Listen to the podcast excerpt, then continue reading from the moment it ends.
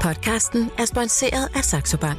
Vil du investere i aktier til nogle af markedets laveste priser på en brugervenlig investeringsapp, Saxo Investor? Hør mere efter podcasten.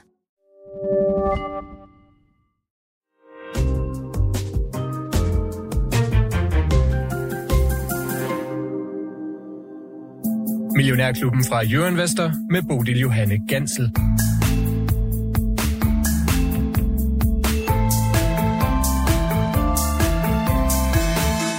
Endnu en låge skal åbnes i børskalenderen her på en mandag, hvor vi tager hul på en ny uge i Millionærklubben. Velkommen til jer, der lytter med derude. Og velkommen til dagens panel.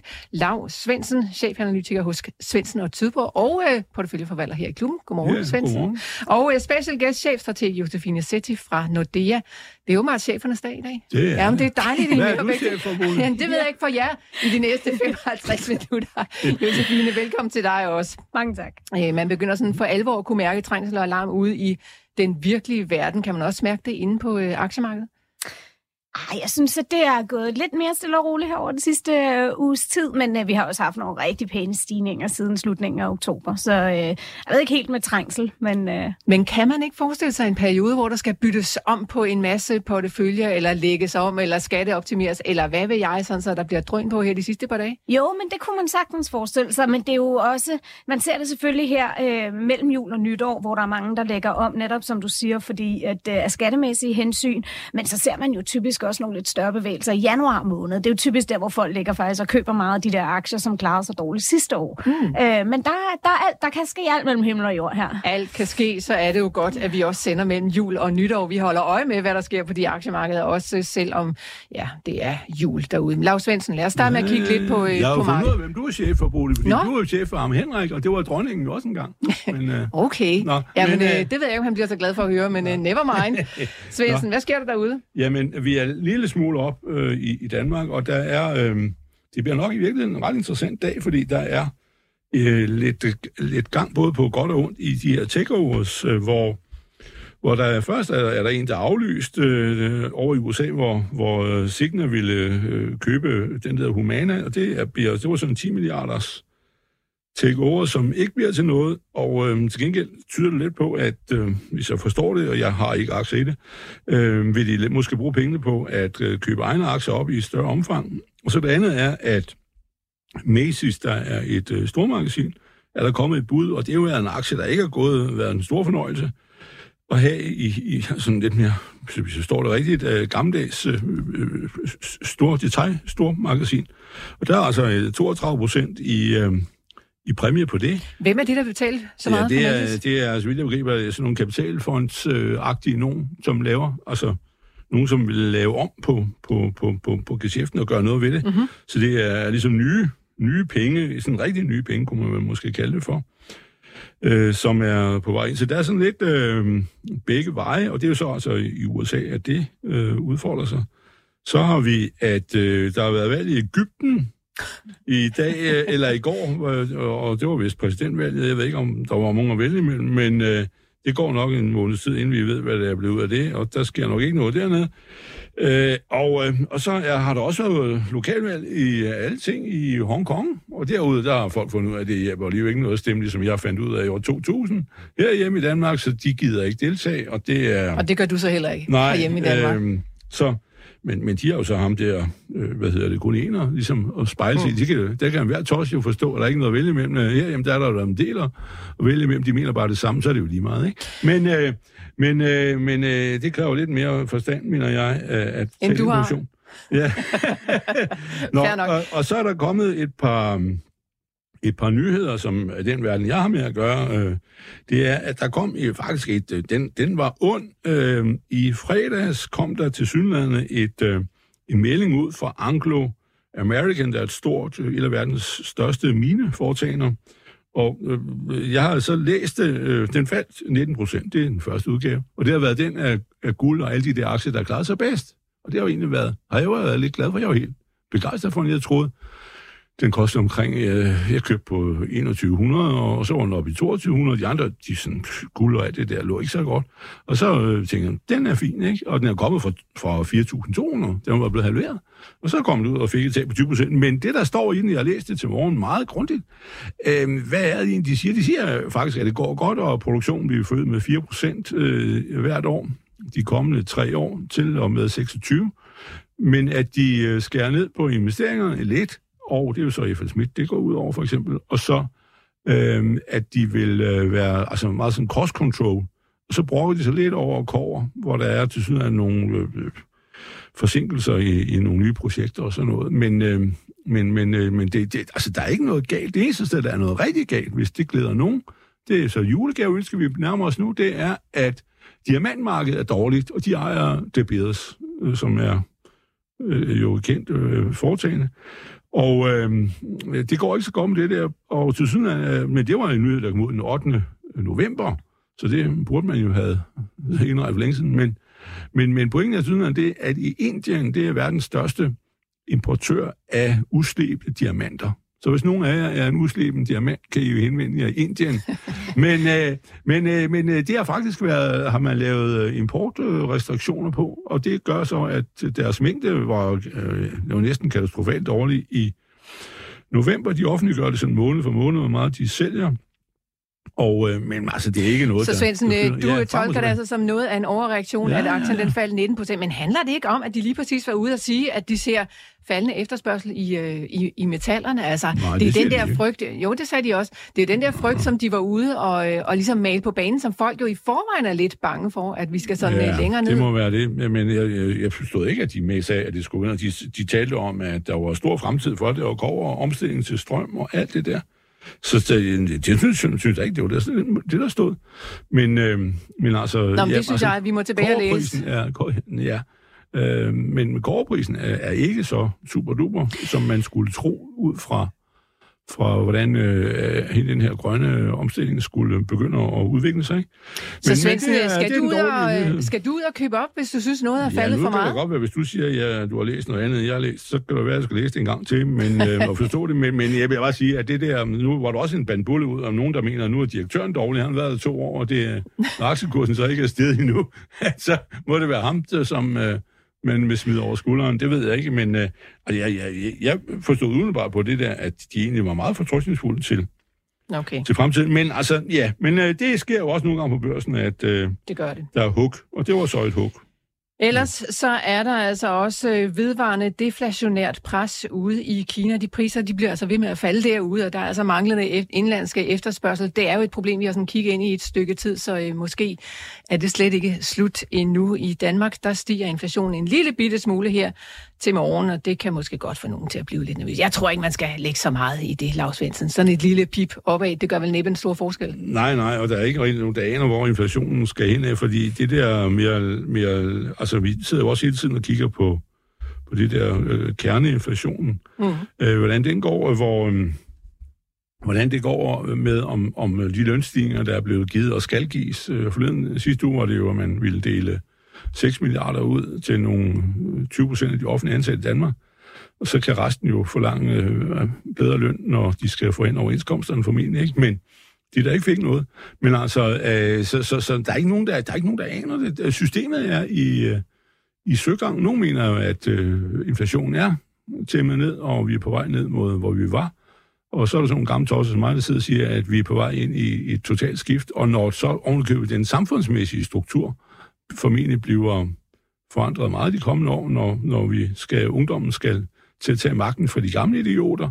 Det er jo det, der ligger øh, i løbet af 2020'erne, øh, at det kører, og alle skal være grønne, og øh, mærkelige ting, som koster formuer, jamen så bliver der jo inflation, øh, så det vil noget. Men Var det det er der ikke dejligt? rigtig nogen, der kan gennemskue nu. Dejligt, at der er forskellige holdninger. Så Ja. er der nemlig masser af både købere og sælgere ude på markedet. Det er mandag i Millionærklubben. Vi har lige lukket op for aktiemarkedet. Vi handler sådan lige rundt nullet på det danske marked. Og jeg skal i dag tale med Josefine Setti fra Nordea om, hvordan vi kan se ind i 2024, hvad vi kan forvente af det investeringsår. Hvis du har spørgsmål eller kommentarer, så er du selvfølgelig velkommen til at skrive til mig. Det foregår som altid på sms'en 42 42 03 21. Husk at starte det besked med Mio. Hvad kan vi forvente af virksomhedernes indtjening gående ind i 2024? Det skal det altså handle om nu for Josefine City. Jeg ved, det er selvfølgelig noget, I holder stærkt øje med over i Nordea. Hvis vi lige sådan starter med at kigge lidt tilbage på den regnskabssæson, som vi lukkede sådan for et par uger siden, altså tredje kvartals regnskaberne. De slog jo endnu en gang analytikernes forventninger, sådan i stor stil i hvert fald, hvis man kigger bredt. Øhm, havde du set det komme, eller kom det bag på dig?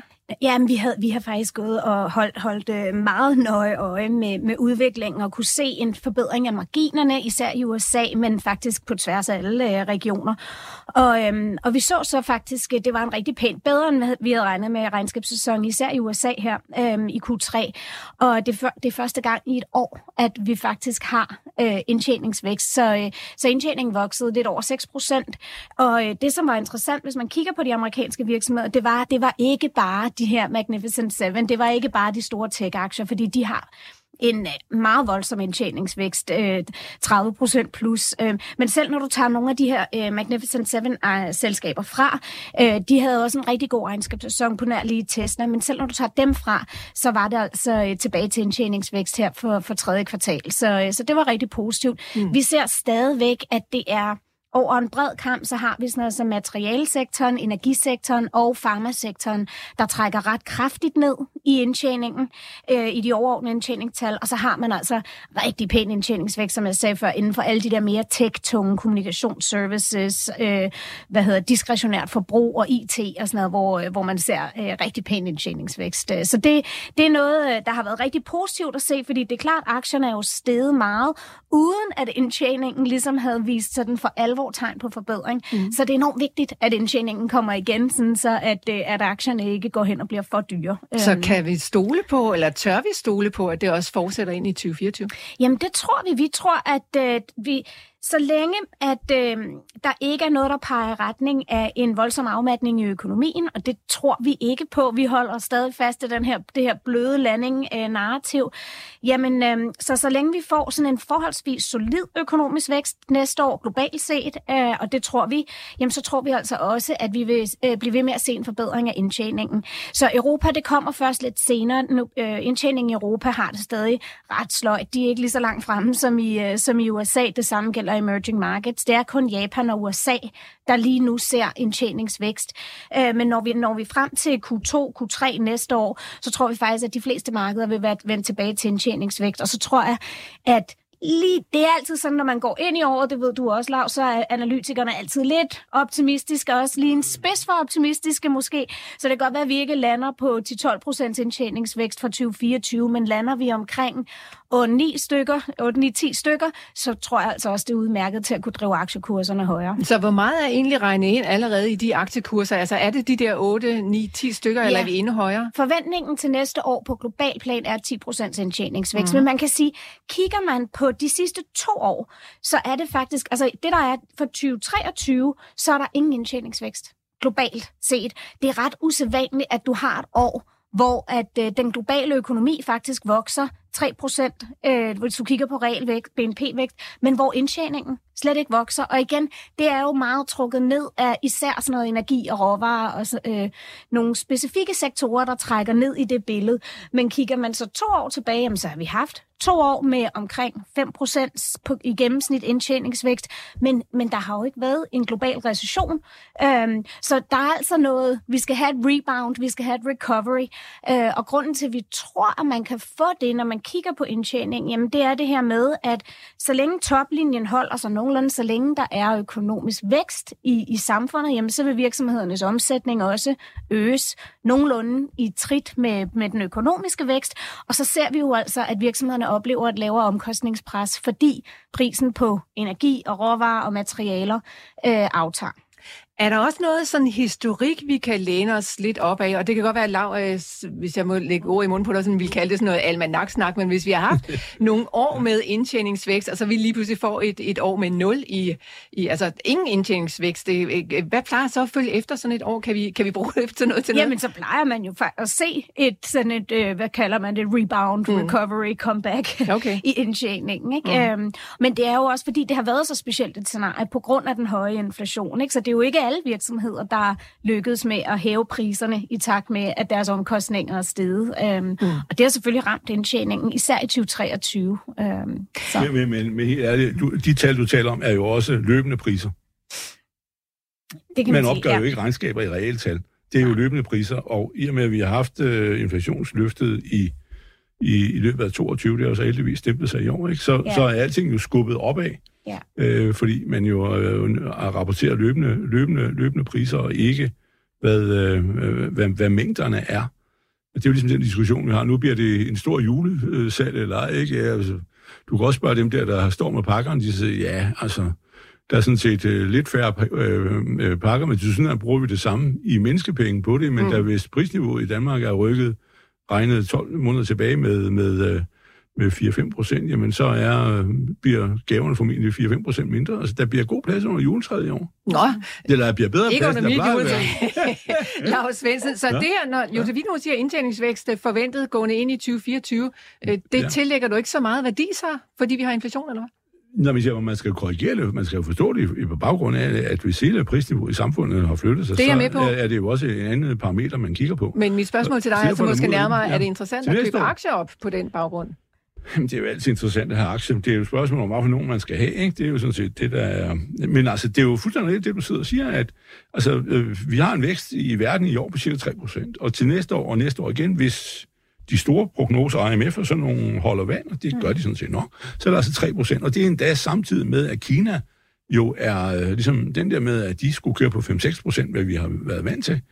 Øh, at de har også lidt svært ved at få det til at, at rulle, ikke? Mm. Øh, men, men, men, øh, men altså, det er jo klart, når USA, øh, vi havde det der tal, som vel ingen nærmest forstår, for tredje kvartal i USA, hvor væksten var næsten at røre 5 procent.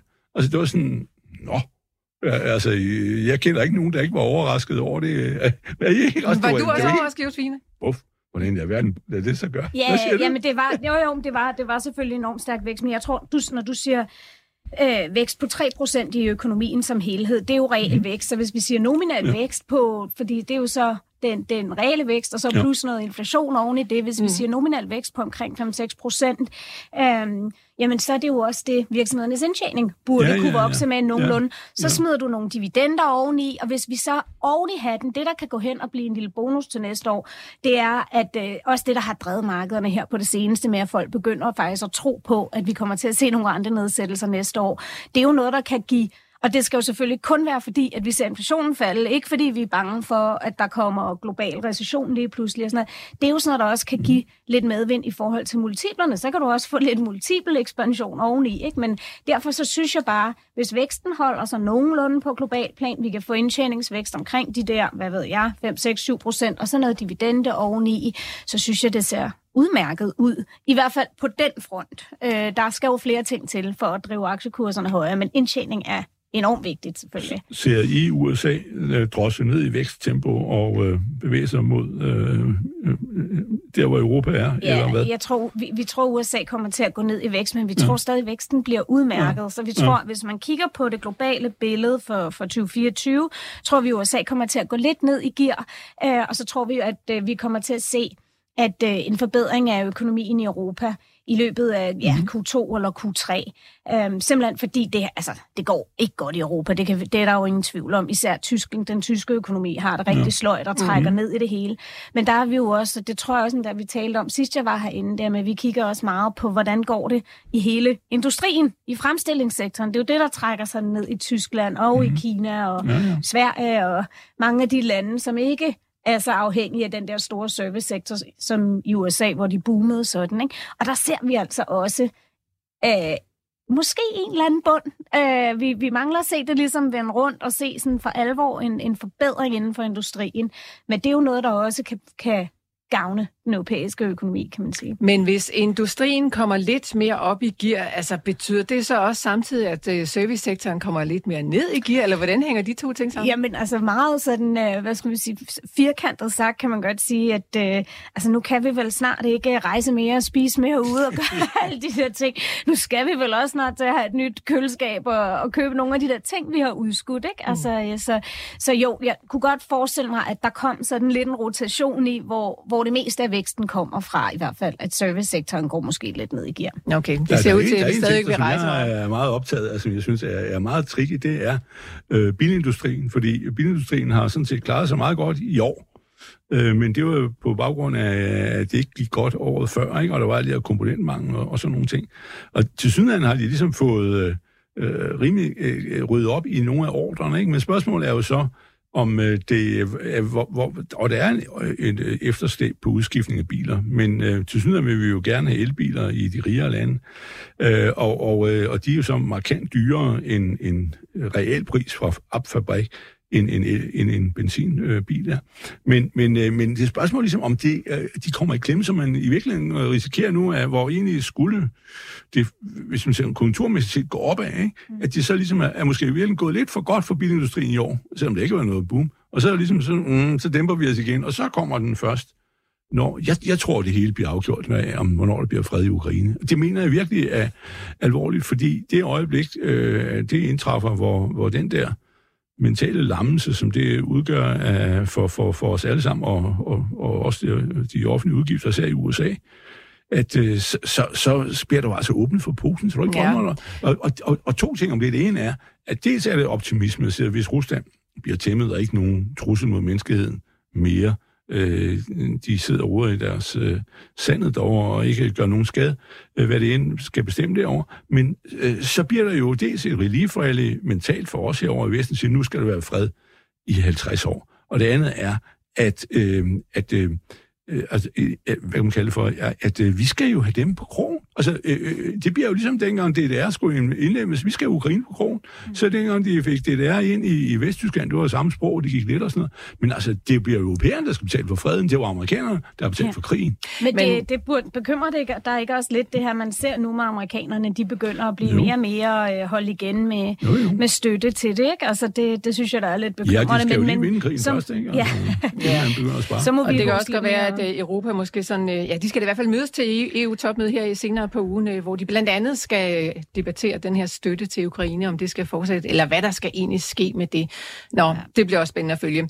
Øhm, i det hele taget, Lav, øh, ja. den bemærkning, du kom med, det fik mig til at tænke på, sådan, altså, hvor lang tid skal vi leve med de der efterdønninger af et eller andet coronaforløb, øh, så, så vi hele tiden har sådan lidt svært ved sådan for alvor at kigge på de økonomiske nøgletal, der kommer ud, fordi sammenligningsgrundlaget, hvis vi kigger et eller to eller måske tre år tilbage, er så fuldstændig vanvittigt. Hvor lang tid skal vi blive ved med at have den der sådan Jamen, ulige... det, har været, det har jo gjort det hele så svært, ikke? Ja. Ja. Altså, at dataen har været så mudret, men jeg tror faktisk, det begynder at se, blive lidt bedre i 2024. Mm. Øhm, for eksempel igen, hvis vi går tilbage til det her med indtjening, så tror jeg, at 2024, det kunne gå hen og blive, givet at den økonomiske vækst holder, hvilket jo ligesom hele tiden er sådan base case, øh, for ellers kan man jo ikke tro på den her indtjeningsvækst. Men hvis man kigger på det næste år, at det bliver sådan lidt mere normalt år, med sådan mere gennemsnitlig vækst i indtjeningen blandt de forskellige sektorer.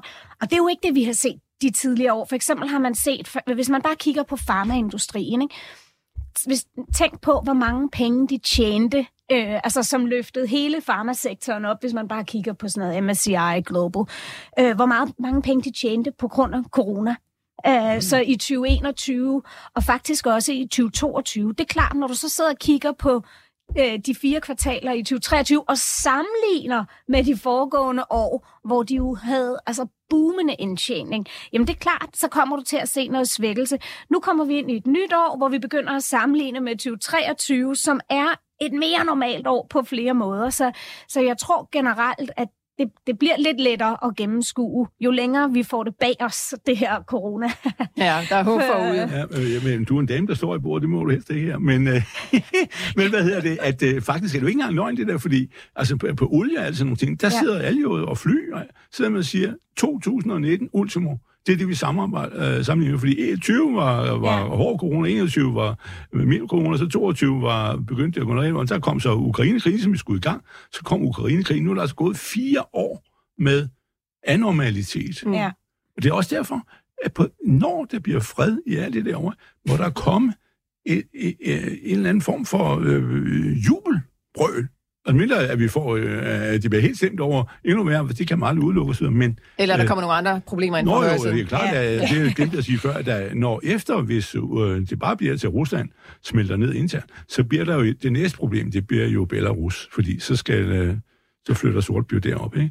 Vi kan altid finde ud af at være bekymret over. Jo, jo. Ja. Ja. Vi mener bare, at der er, det er så lang tid, at verden ikke har fungeret, og vi har jo reelt set tabt BNP. Der var jo øh, tab af BNP under det første coronaår. Mm. At øh, så er der altså noget at komme efter. Ja, det er mandag i Millionærklubben. Dejligt, at I er godt humør. Her i studiet, Lars Svendsen er med mig, det er Josefine Setti fra Nordea også. Du kan altså skrive til mig, hvis du har spørgsmål eller kommentarer, så er de meget velkomne på 42 42 03 21. Husk at starte beskeden med Mio. Må vi komme med dig på arbejde? Hvem er vi, tænker du nok? Vi er nemlig erhverv. Og hvis du lader os stå for indkøbene til jobbet, så får du mere tid til det, der betyder noget. Og hvem kunne ikke godt bruge et par ekstra timer om ugen til det? Nemlig også til erhverv. Josefine, du var lige øh, inde på det ganske kort med øh, renteniveauerne og hvor vi skal hen af, og der indregnes stadigvæk øh, rentesænkninger i, i 2024, måske endda for mange, hvis man sådan kigger bredt på markedet. Hvor ligger I i den debat over hos Nordea? Jeg tror, vi synes, at øh, markedet er, øh, det er løbet lidt for hurtigt i forhold til øh, forventninger til rentenedsættelser for, for 2024. Det, der er ingen tvivl om, vi har set øh, nogle rigtig positive inflationsrapporter, både fra, fra Europa og, og også fra USA. Så, så jeg vil sige, det er ikke absolut ikke usandsynligt, at, øh, at USA kommer til at sænke renten i 2024 og, og, øh, og hvad hedder, endnu mere Europa. Fordi det der jo er den helt store forskel på de to Øh, økonomi, og det er, at den amerikanske økonomi er stadig forholdsvis stærk. Det er den europæiske ikke. Øh, så når du både ser inflationen virkelig komme hurtigt ned, og så en, en sådan ret svag økonomi i Europa, så er det ikke usandsynligt. Så jeg tror, at der er, det er ikke usandsynligt måske i øh, marts, øh, april måned, vi kunne se øh, den europæiske centralbank sænke renten. Øh, og USA, der kunne man måske se noget øh, ja, i løbet af sommeren. Men, men lige nu indpriser markedet jo rentenedsættelser allerede ret stor sandsynlighed til marts, mm. og øh, jeg tror, at der er ikke 100% sandsynlighed for en rentenedsættelse til maj måned. Det virker, det virker lidt lige en spids for optimistisk. Altså, jeg har gjort det til en af mine missioner at finde ud af, hvem er det, der render rundt og er så optimistiske derude. For alle dem, jeg har i studiet, de står og siger, at det kan simpelthen ikke passe, at vi skal have fem rentenedsættelser i USA i år. Der er ikke nogen, der tror på det her i studiet i hvert fald. Nej. Ved du, hvem det er, der... Øh... Nej, det ved jeg. For, jeg ved, det er et meget godt spørgsmål. Det kan jeg se, helt sikkert gå, gå hjem og kigge på min skærm og se, hvem det er, der forventer de, øh, de cuts. Men, mm. øh, men det er klart, altså markedet var jo også... Så vi er jo gået fra sådan det ene ekstrem i oktober øh, til, til et nyt ekstrem øh, her i november, hvor vi har set nogle massive fald i øh, obligationskurserne, både i, altså især i USA, men også i Europa. Vi har set aktierne virkelig lave et comeback, øh, og også nogle obligationssegmenter, der har klaret sig rigtig, rigtig godt. Øhm, så, øh, så, så der er jo helt sikkert noget, noget optimisme omkring derude, og det hele er jo altså drevet af de her forhåbninger om, øh, om rentenedsættelser til næste år. Så hvor mange rentenedsættelser tør I at pege på for 2024 i USA? Altså, lige nu i vores nuværende prognoser, øh, som jo løbende bliver opdateret, der, der peger vi faktisk ikke på nogen rentenedsættelser, som det er lige nu. Hold Men det, op. som markedet forventer, det er jo, at jeg tror, at det ikke fem rentenedsættelser, markedet indpriser i var det USA. sidste optimistiske bud. Hvad siger du? Det er ligesom det sidste optimistiske bud, det var i hvert fald ham, som jeg har hørt, det var ING øh, i Holland, som var ude med den der. Nå, det er ham, den slampert. Er det ham? Ja, ja, ja, det var den sidste, jeg har hørt, Okay, men, øh, ja. og, men med problemet er, når så en, der siger det, så siger de andre, ja, den er god. Den er vi med på. Ja, Problemet- undtagen Nordea, de hopper så åbenbart ikke med på den Nej, vogn. de er så- det Men er altså godt, ingen er- rentenedsættelser, det er da måske også lidt øh, ekstremt. Ja, det er lidt, det, ja. ja, præcis, det er det. Så det kommer nok også... øh, der er nok lige nogle justeringer, der skal laves der. Ikke? Men der er ingen tvivl om, at vi har synes, det er gået lidt for hurtigt markedet, også med de obligationer, altså de fald, vi har set i obligationskurserne. Men det er fordi, jeg tror, alle, der sidder og kigger på markedet, det var, folk var, vi er jo alle sammen blevet, os der måske primært kigger på aktier, det eneste, man så har siddet og kigget på over de sidste par måneder, det er jo de der obligationsrenter. Øh, fordi jo højere de greb op, jo mere nervøs blev man faktisk for sine aktier, fordi både det her med, at så er der lige pludselig et alternativ til aktier, og bliver man så kompenseret som investor og så videre. Øhm, så man, man sidder jo virkelig og holder øje med det her, og der, altså, der er det gået. Der er det gået lidt for hurtigt øh, med, med de rentefald, vi har set. Mm. Det synes vi. Men, Lad os, men, øh, men, lige- Nå, men jeg vil bare sige, hvis vi kunne slutte, når vi har sådan en obligationsscene, der har forstand på det også, på besøg her, at, at, at problemet har jo været i lang tid, hvor man kørte renten ned i nul, at øh, centralbankerne kommer til at betyde for meget, og de vil, staten vil gerne have, have nulrente, og, og Trump han troede sig nærmest til, at Fed satte renten ned en gang, ikke? At, at, at nu kører det en anden vej, hvor det så er obligationsmarkedet, der får lov til at løbe foran, og begynder at blive lidt mere velfungerende, og det er jo et marked, som reelt har været fuldstændig kastreret. Og det, øh, nu begynder det jo at komme op, og så kommer centralbanken bagefter, og så er det nu, altså vi nu vil, øh, hvor den så begynder at knæ, øh, kurven øh, er knækket fra 5% til 4,11, hvor vi er nede i nu i 4,23 eller sådan noget i USA, det er det, vi taler om 10 år rente, at så sidder man for at sige, nu vil vi gerne have det her cementeret, så må Fed komme ind og sætte renten ned, så synes vi alle sammen, nu er det godt. Nu har vi fået statsautoriseret svar på, at renten har toppet, og nu skal vi nedad.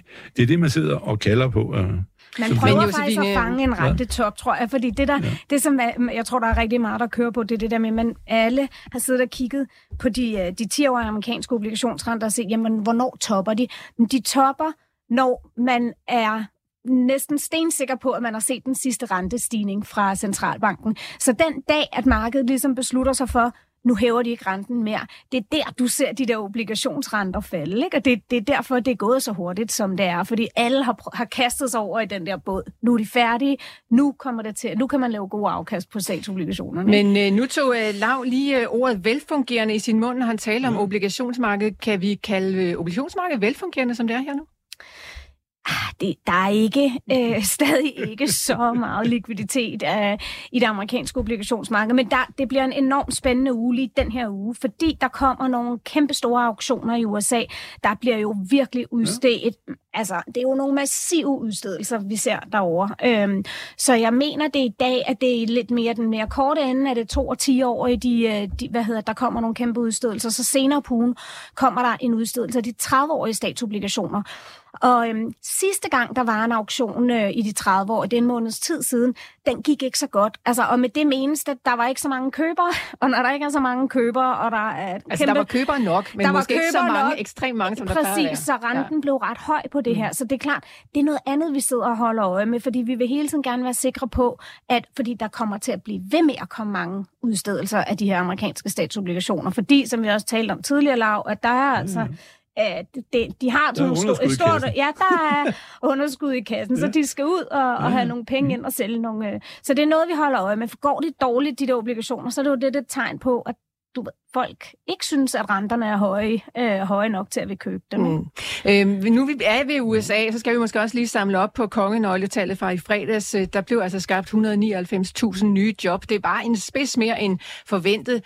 Øh, så det var ikke fordi, at sådan arbejdsmarkedet begynder at give lidt efter, som vi ellers måske havde troet, da vi fik ADP-tallene i løbet af onsdagen. Øhm, altså, der er stadigvæk gang i det der arbejdsmarked, Josefine. Hvad siger det os om øh, fremtiden på finansmarkedet? Jamen, det, jeg vil sige det sådan, det var, jeg, jeg var overrasket over, at renterne ikke steg mere på det tal. Jeg synes, det var sådan, vi, vi kører jo stadigvæk hele den der guldlok-snak. Øh, vi blev ved, altså vi snakker jo stadig blød landing og guldlok, men den der guldlok, det er jo det der med, økonomien må ikke være for varm, den må heller ikke være for kold, den skal være sådan lige tilpas, hvor at inflationen fortsat kan komme ned, og vi kan få det der pivot fra, fra centralbankerne. Så jeg synes, det var sådan en spids til den varme side, men, men der var jo en positiv effekt på, øh, på øh, jobtallet, fordi der var så mange, der kom tilbage i arbejdsmarkedet efter de der strækker. Øhm, så hvis man piller nogle af de her ting ud, der har også været strække i Hollywood, der har været blandt øh, alle de her øh, bilfabrikanter ja. og så mm. videre, så var tallet måske ikke helt så stærkt. Men, men der er stadigvæk ikke Altså, der er ikke noget, der peger retning af en eller anden dyb, langvarig recession lige om hjørnet. Der er svaghed at se. Det amerikanske boligmarked har det heller ikke så fantastisk osv., men økonomien har det stadig øh, godt i mm. USA. Okay, men endnu et tal, vi også ligesom skal øh, korrigere en lille bitte smule, fordi man aldrig helt kan sammenligne selvfølgelig med, med det, der var før i tiden. Nå, øhm, der er jo altså blevet sat rekord efter rekord også på øh, de store aktiemarkeder. Ikke kun det tyske DAX sat rekord i øh, sidste uge. Øh, det var også i Polen og Brasilien og Indien, at aktieindeksen de ramte nye højder. Altså, vi lever i en verden, hvor der er så meget usikkerhed, hvor renterne generelt set, i hvert fald i den vestlige verden, er steget sådan relativt hurtigt og relativt meget. Alligevel så ser det ud som om, at de der aktiemarkeder ikke helt kan blive slået ihjel. Nej, men vi har jo bare indhentet det tabte nu. Altså, vildere er det jo ikke. Hvis man egentlig sidder og kigger på det, så er man, altså, hvis man, hvis man det er klart, kigger du kun på 2023, så ser det ud som om sikke nogle fantastiske afkast. Men lad os lige prøve at tage 2022 med. Jamen, så er vi bare stort set i nul, når vi kigger på, på globale aktier. Det, jeg tror, der er mange, og det ved jeg også, der er rigtig mange af vores kunder gør, det gør jeg da også selv, når du logger på din netbank, så sidder du ikke og tænker på, hvad har jeg lavet afkast i år? Du kigger jo kroner og øre, hvad står der på din konto? Og der er der jo alle dem, der har obligationer, hvilket de fleste af os jo har i vores opsparing og pensioner og så videre. Der er der jo kæmpe, stadigvæk et kæmpe efterslæb. Mm. Der har vi jo ikke indhentet det tabte. Altså de tab, man lavede i 2022, der har ikke været noget comeback øh, endnu øh, til de obligationer. Så det, det håber vi selvfølgelig, vi kan få næste år. Ikke? Så det bliver tro, og pengepolitik endnu en gang. Godt. Øh, pengepolitik, lad os lige vende det lidt også, fordi det er altså også en uh, stor uh, uge i centralbankregi. Der er både møder i den amerikanske centralbank, den europæiske Bank of England, i den svejsiske National Bank og i Norges Bank, for altså bare at nævne et par stykker af dem. Der, der er ret mange af de der møder i løbet af den her uge. Ja. I næste uge kommer Japan også på banen. Josefine, hvor meget kommer det til at spille ind på udsvingene på aktiemarkedet her i løbet af ugen?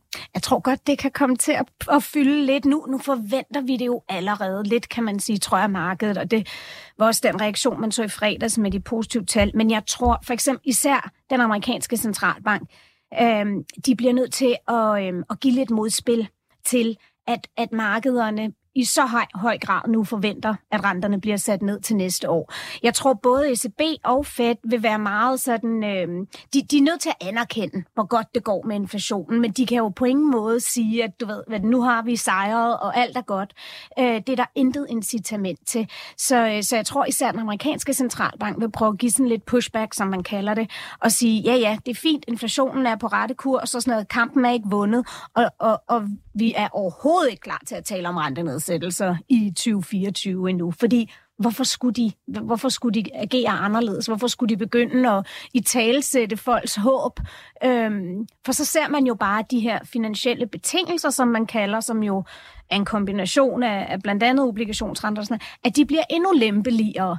Øhm, og så modarbejder det hele, alt det Fed har gang i, men nemlig at prøve at, at, at få det hele til at køle lidt ned og, og bremse lidt op. Ikke? Men er det ikke en strategi, de sådan forgæves har forsøgt at køre igennem her det seneste stykke tid? Altså, de fortæller markedet, altså nu skal I slappe lidt af, der kommer ikke rentenedsættelser forløbig, og alligevel så er markedet bare løber foran. Jo, men der, der er faktisk, altså en af dem, som har været med til at skarpe, øh, du ved, sparke hele den her øh, vilde rally i obligationer og aktier i november i gang, det var faktisk en, en, øh, en ret dominerende øh, centralbankmedlem, der hedder Waller, som var ude at sige, han var faktisk ude at sige, og han har hele tiden været, den, været det, man kalder sådan en hø, mm. og han var faktisk ude at sige, jamen det kan da godt være, der kan komme nogle rentenedsættelser til næste år, fordi, du ved, og det er ikke på grund af, at jeg tror, der kommer en recession overhovedet. Det er simpelthen bare, hvis inflationen fortsætter ned i det her tempo, vi ser nu, jamen så er, øh, så er pengepolitikken for restriktiv.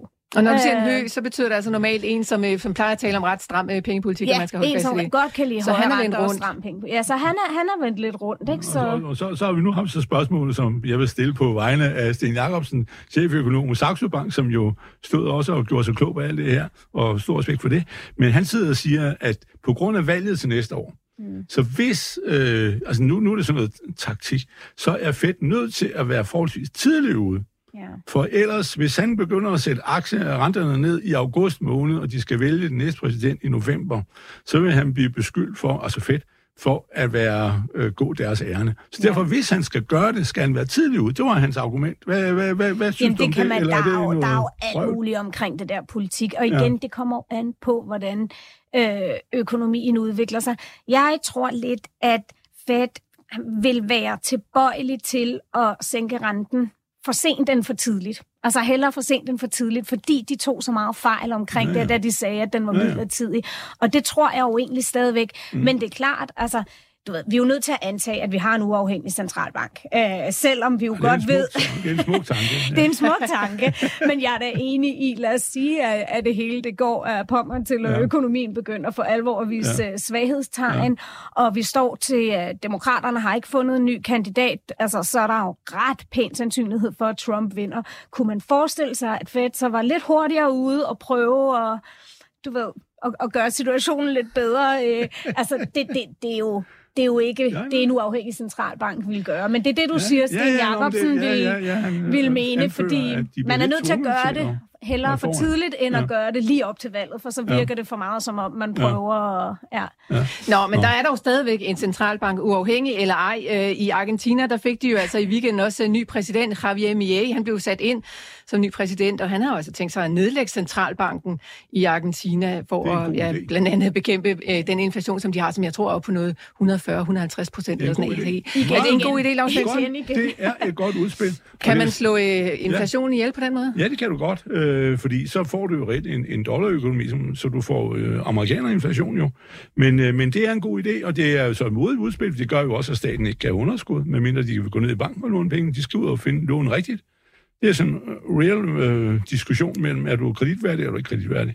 Så jo, men det er en god idé at gøre det der, og det er jo også sådan, sådan fungerer verden jo også. Altså hvis du i alle øh, øh, øh, dårlige økonomier, også Rusland, der er det jo dollar, man, øh, man bruger. Mm. Øh, fordi øh, man to, tror ikke på deres eget øh, Anders Sand valuta, ikke? Nå, vi får se, og de andre lande er med jo det. gået ned nummer hjem, jeg ved ikke hvor mange gange, så ved jeg det. Det er mere et spørgsmål, om USA kan stå distancen på lang sigt, og hvis USA måske har været top som stormagt og skal glide det nedad, så øh, det kan tage mange år, men øh, det kan også øh, gå stærkt, men så øh, kan det da godt være, at det bliver... Jeg synes, det er et godt udspil. Nå, men jeg synes jeg da, kunne det anbefale om det samme. Interessant at følge. Altså, så kan de jo prøve den af derovre, og så kan vi andre kigge på, hvordan det går, og så kan vi jo se, om vi kan lære noget af det. Fuldstændig rigtigt. Nå, øh, Ja, Vi Martin? skal bare øve, så er det godt. Så skal vi nedlægge, øve bio, bi- Jo mere fjernstyring der er af, af centralbankøkonomi, jo bedre er det.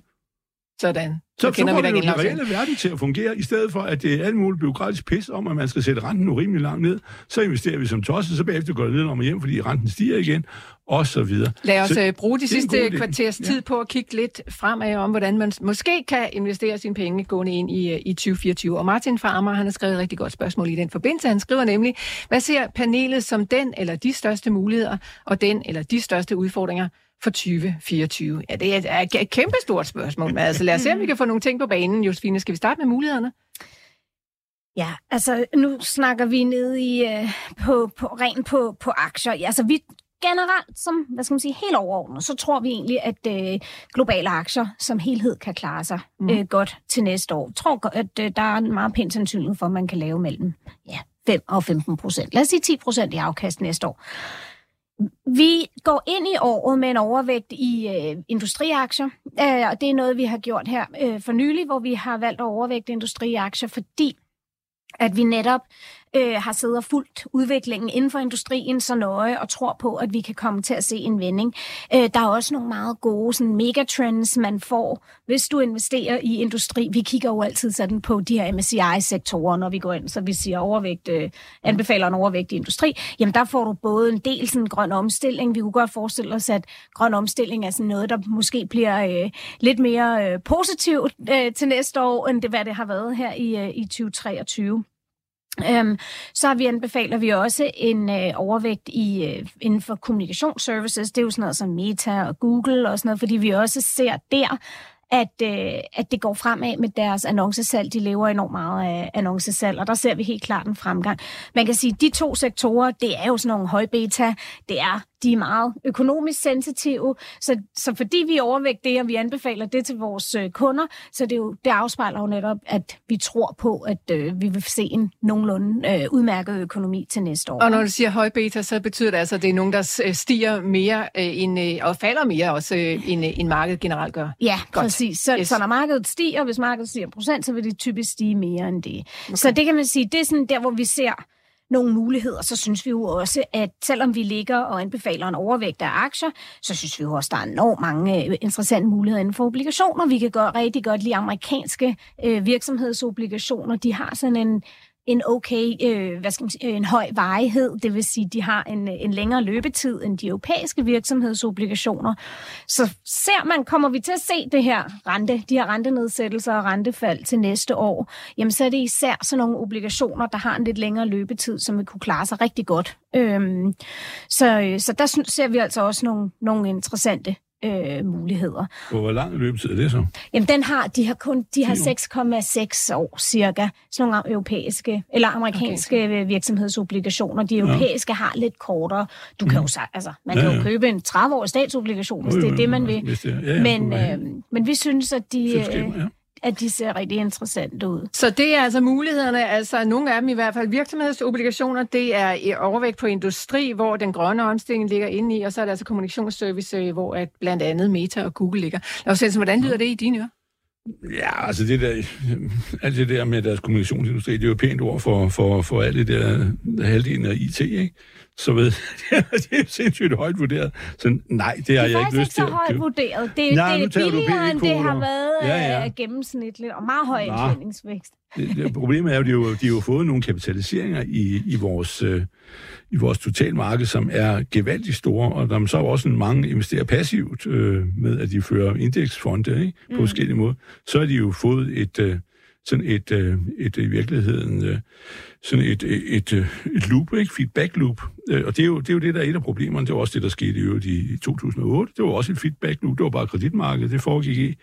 Og husmarkedet, nu er det så blevet øh, IT-aktierne. Ikke?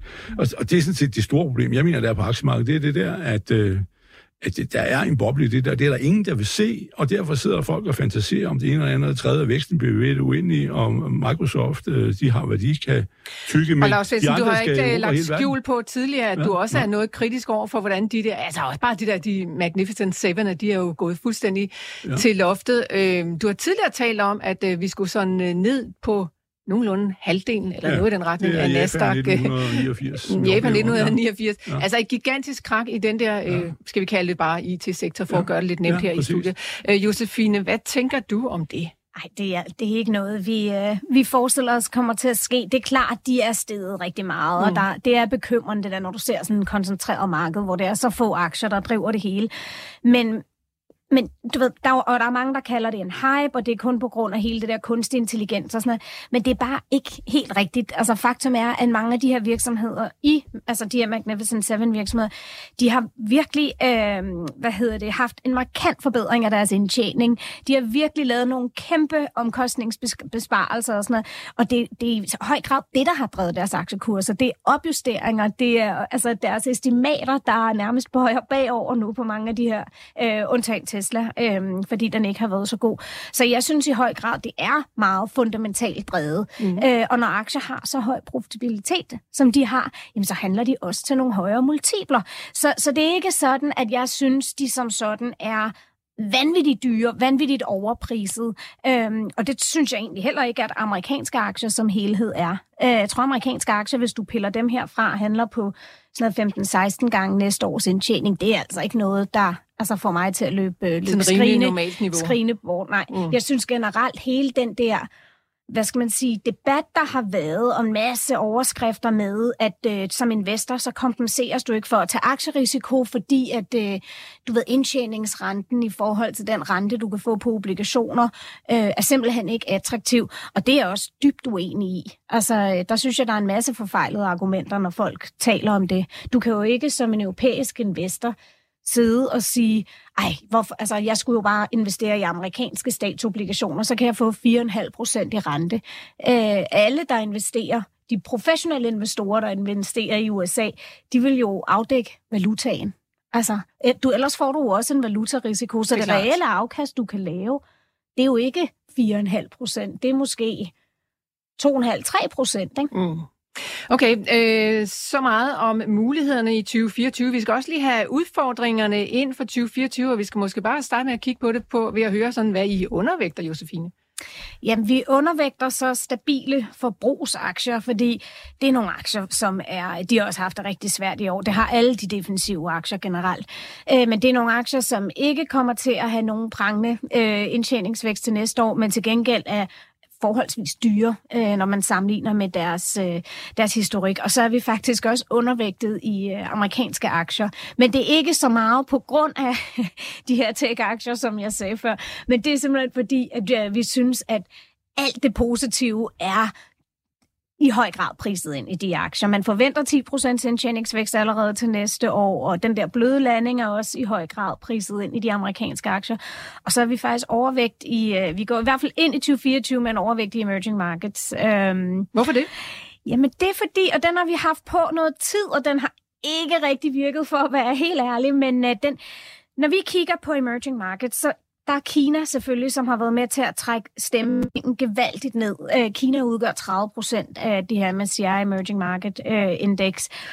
Men øh, vi er forholdsvis fortrøstningsfulde omkring Kina. Vi tror ikke på noget krak øh, i et på ejendomsmarkedet. Tror heller ikke på noget. Vi tror faktisk, de kommer til at vokse 5% i år. Vi tror også, at de kommer til at vokse måske over 4% til næste år.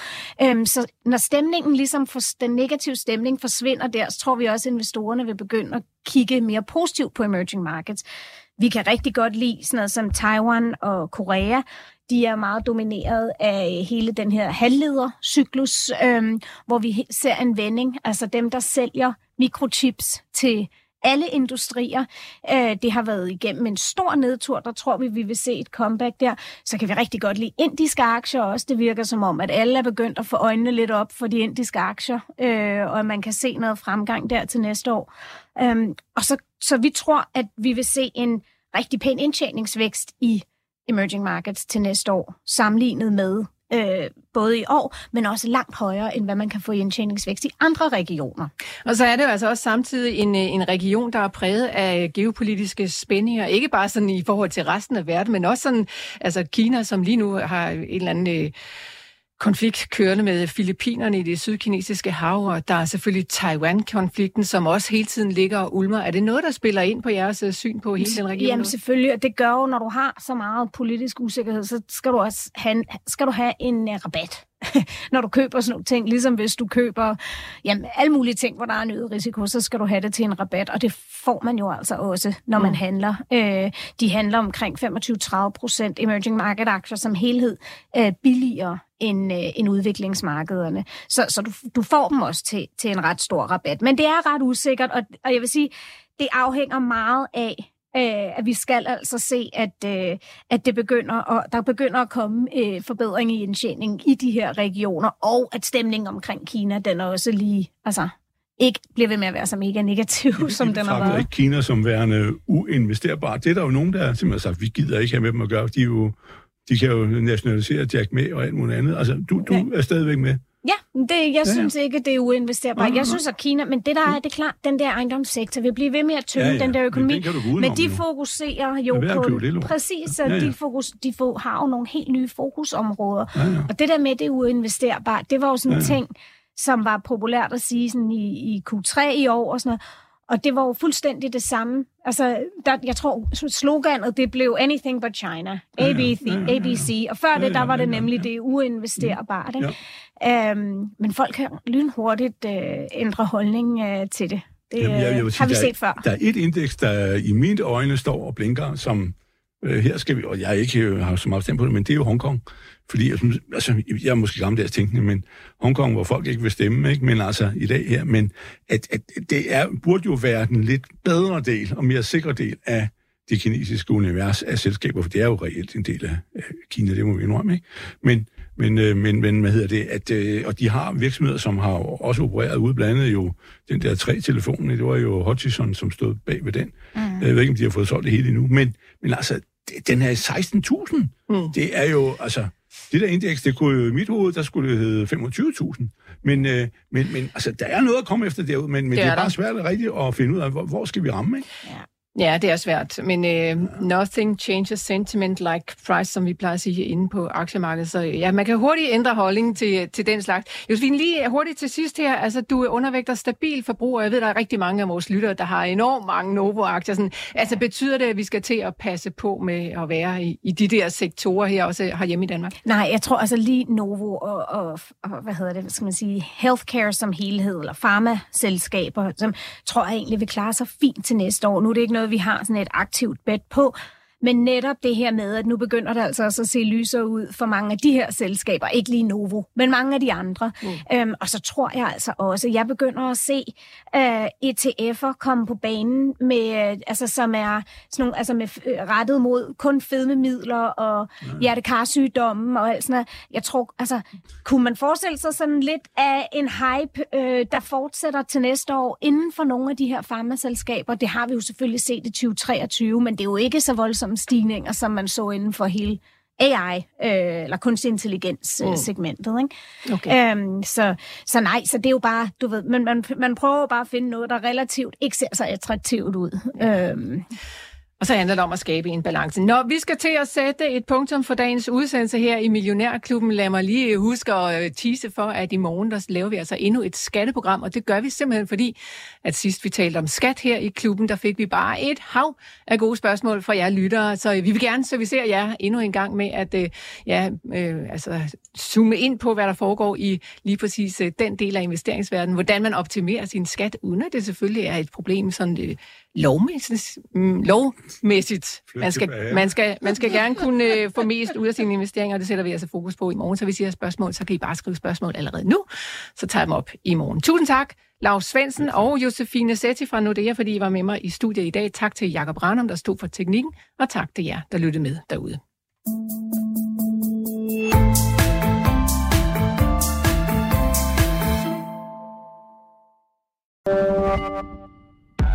Podcasten er sponsoreret af Saxo Bank. Vi starter året med lave priser på globale aktier. Nu kan du blandt andet investere i amerikanske aktier til kun 1 dollar i minimumskortage. Kom i gang allerede i dag på saxobank.dk og opret en gratis investeringskonto.